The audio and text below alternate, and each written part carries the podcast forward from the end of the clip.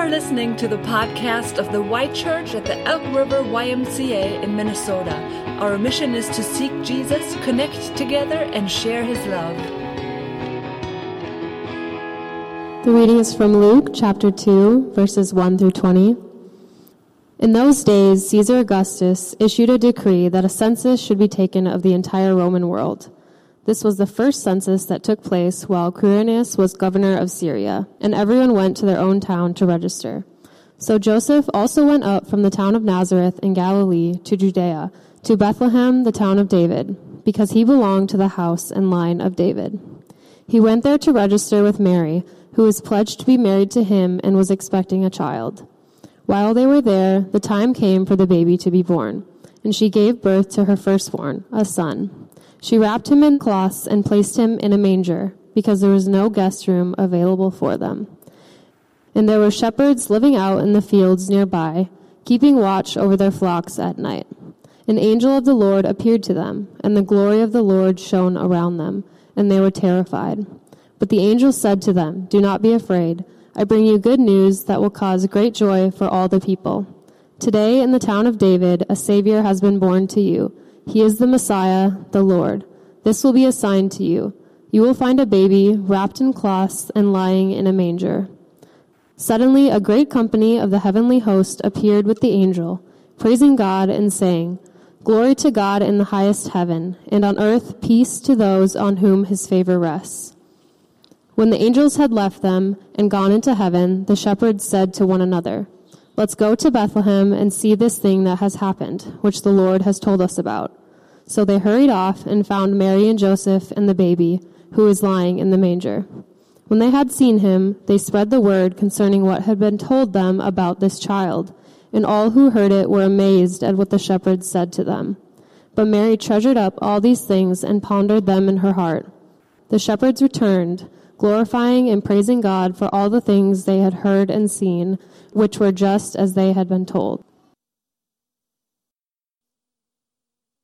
Well, my friends and our honored guests, those who are with us too on live stream, my brothers and sisters in Christ, the wait is over. It's Christmas Eve. I was hand delivered a homemade card at my desk yesterday. I was at the home office, the Y was closed. And so in came uh, one of my daughters with a card, and it had a drawing and marker of a Christmas tree on the front, and over the top, spelled correctly, it said, Merry Christmas, Dad. So I opened it up, and then I found this inscription inside, also in marker, also correctly spelled. It's good. It said this Dear Dad, when are we going to open our presents? Write a note back. The anticipation has been real. And it probably doesn't help that I have put code names on the presents underneath the tree. We started this a few years ago so that our kids don't know what kid is getting what gift. And the older ones enjoy trying to crack the code. The younger ones are probably just confused.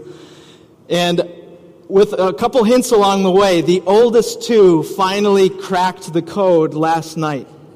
The code names, in case you're wondering or you want to help the younger ones, the code names this year were Kate McCallister, Phil Coulson, Lucy Pevensie, Mayor Larry Vaughn, Eliza Doolittle, Mrs. Gundermutt, and the Fresh Prince. So if you have any tips, they might appreciate it. Of course, it's been a wild run up with the weather this week. It has just been a crazy run up to Christmas. In fact, one of our kids does not have a gift yet under the tree because it has been stuck for several days in Iowa. I watched it. Started in Mississippi and on time, and then Cedar Rapids, Cedar Rapids, Cedar Rapids. so we'll see what happens tonight. And maybe some of you have been tracking packages a little bit more this year than in years past. That might be a common theme. What is missing under the tree? And that got me thinking about, in a sense, what is missing from the nativity scene. The nativity scene, you know, with the figurines that depict that first Christmas in Bethlehem. What do we miss when we just look at those sculptured figurines?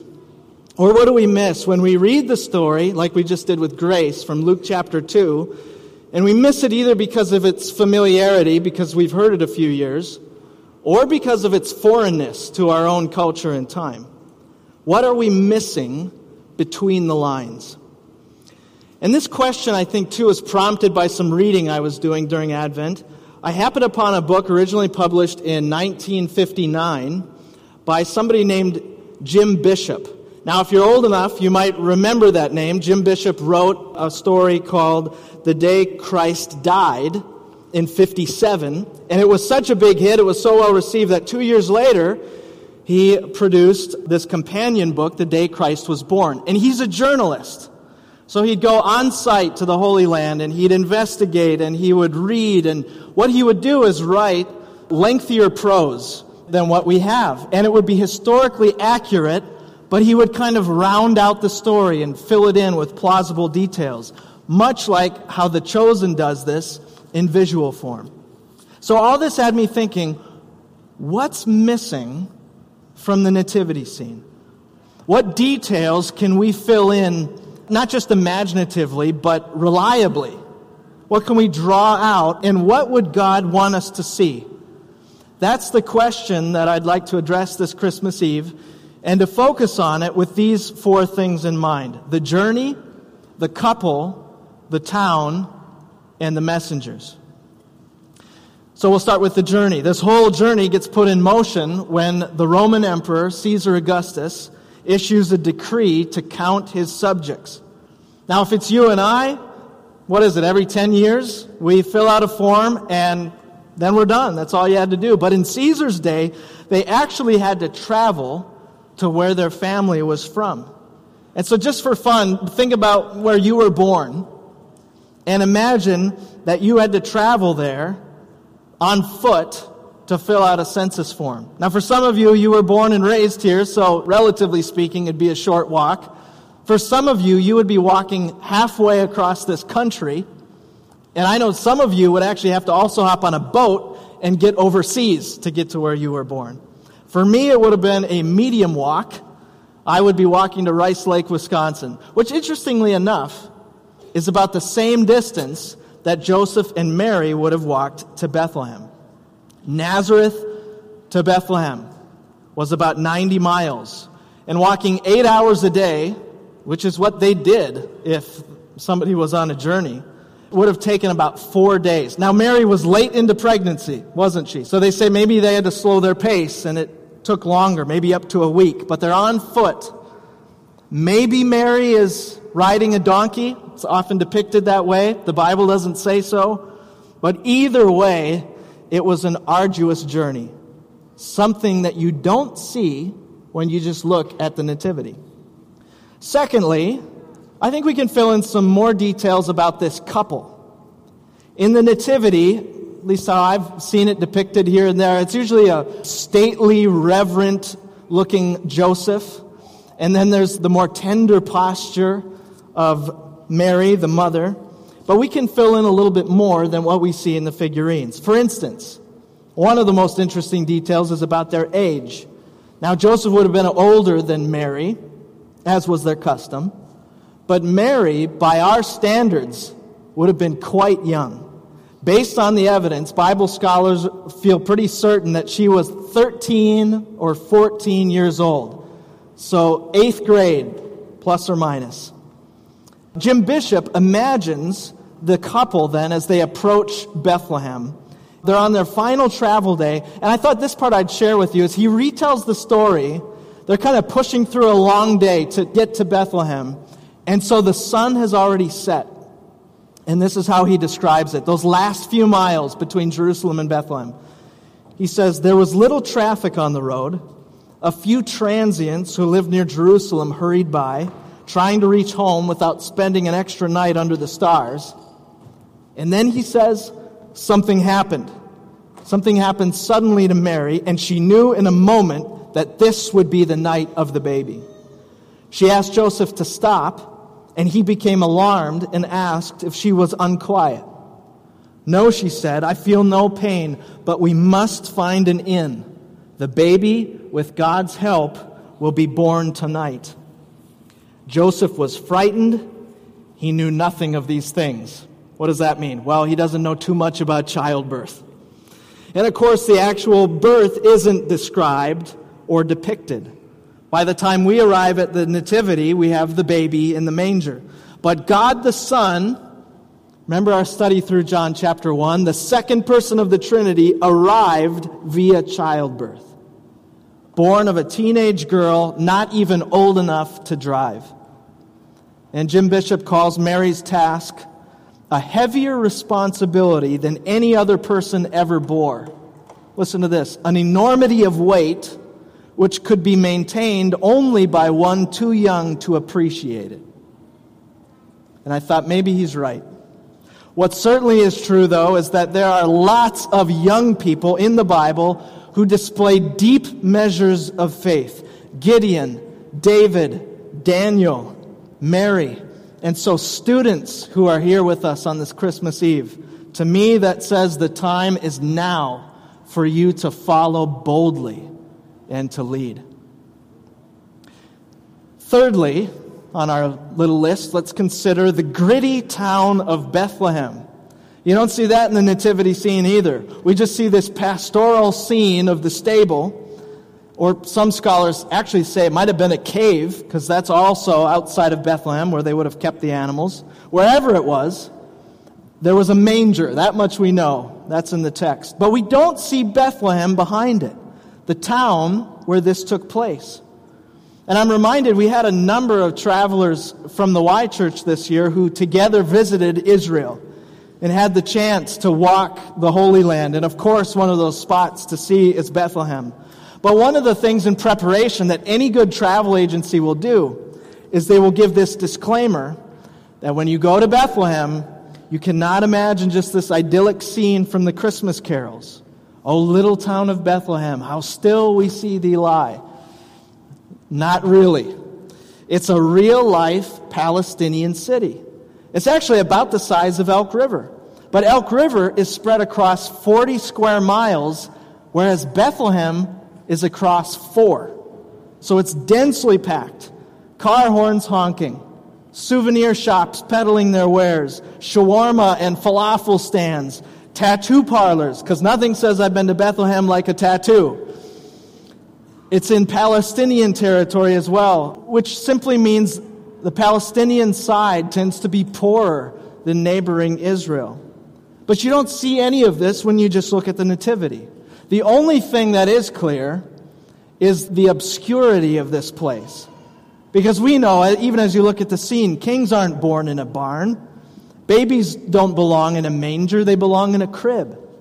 We know that much, but what we don't see is the unimpressive, I would say even off putting backdrop of Bethlehem. And that brings us to the messengers. If we've ever heard this story before, then we're not surprised to hear that there were these shepherds out in their fields, keeping watch over their flocks at night. But what we might take for granted is that God chose, of all people, shepherds to be the first recipients of the news. And that got me thinking this year what would be our modern equivalent of a first century shepherd? What kind of job? Have you ever thought about that? And the answer that I came up with as I considered this, just one idea, there'd be other good ones, I'm sure. The idea I had was that of an over the road trucker. Because number one, it's a vital job in our society. We all know that. And yet, at the same time, it's not held in very high esteem. And the long haul trucking world, just like shepherding in Bethlehem, has a subculture that is all its own. But that is the way the call came in. And I just imagine in a modern rendition of the story, some lonely truck stop out in the middle of nowhere somewhere in this country, and the night sky lights up, and the message of the gospel is entrusted to truckers and their CB radios. In the nativity scene, we don't see the fields, we don't see the sky full of angels, we just see a shepherd or two who are standing there, usually a respectful distance from mother and child. At youth group a couple nights ago, as we wrapped up the semester, we were in the community room and we were playing minute to win it games with a little bit of fear factor mixed in. And we had one of the categories be characters from the Nativity. And one of our high school guys, facing off against one of the girls, boys versus girls, he said, you know, and it's on a timer, so you got to hit the timer every time. He says, shepherd. And that was correct. But then his next answer was, other shepherd. And we disqualified him for that answer. But these shepherds, whether it was one and the other or more, I imagine there was probably more, they weren't just standing by in Bethlehem. What we don't see in the Nativity is how they tore through town to arrive and then how they left. It says right in Luke's gospel, they spread the word, and I don't imagine these guys were bashful about it. It says they returned to their fields, glorifying and praising God. And I imagine they woke up a lot of people on their way out of town that night. And why? Well, that part of the story is crystal clear. Because the Savior had been born, the Messiah, the Lord. And that takes us to the purpose of his coming. And one last thing, of course, that we don't see in the Nativity, and that is the cross. The wooden manger, yes, we see that, but not the wood of a Roman cross. And yet, just six miles away, the distance from here to Big Lake was the distance to that hill outside of Jerusalem, Golgotha, where Jesus would give his life. And this is the purpose for which he came to give his life as a ransom for many, the Bible says, for you and for me. And I suppose that begs the question where am I in the nativity scene? Because that's not depicted either. But where am I in it? Am I on bended knee? Or am I on the outside looking in? Is the nativity missing me? And I don't know what kind of year that you have been through this year, but my guess is, even just regardless of age and stage in life, that it's not been a walk in the park. This life is an arduous journey. It seems that every joy is also met or intermingled with sorrow, lived in real time with innumerable Caesars and decrees that you can't control. And then, of course, you know, that's on the outside, but then there's what's going on on the inside. And I found it very interesting just a couple of weeks ago, in early December, the Oxford Word of the Year was announced. And it is for 2022 the word goblin mode. Goblin mode. Here's the definition a type of behavior which is unapologetically self indulgent, lazy, slovenly, or greedy. That is the word of the year and it's almost like it's one up to the idea of Netflix and binge, and it doesn't care. You want to know what the runner ups were to Goblin Mode? The words metaverse and hashtag I stand with. And I think you put it together, and it sounds like we're so lost in the metaverse that we don't know what we stand with anymore, and so all we're left with is Goblin Mode. When left to my own devices, I know that's exactly where I stand. Tim Keller says, The gospel is this. Listen very carefully. We are more sinful and flawed in ourselves than we ever dared to believe. Yet at the very same time, we are more loved and accepted in Jesus Christ than we ever dared to hope. And in that sense, my friends, nothing is missing from the Nativity. It's all there. Everything that you or I ever needed forgiveness, life, salvation, purpose, freedom so that I can write back to my daughter who handed me that card and I can say, We already did. The presents are already here. For unto you is born this day in the city of David a Savior which is Christ the Lord. This is just the after party. And so, Merry Christmas.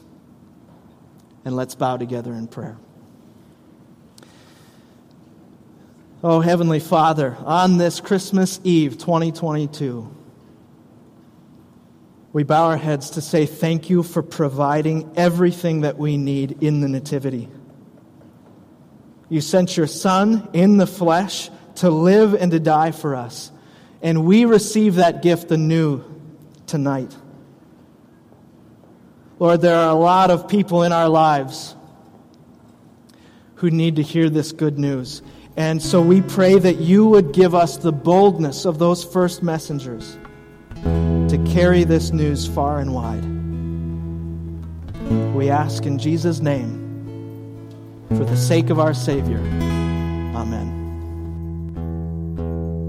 Thanks for listening to the Y Church podcast. For more information about the Y Church, check us out online at theychurch.org.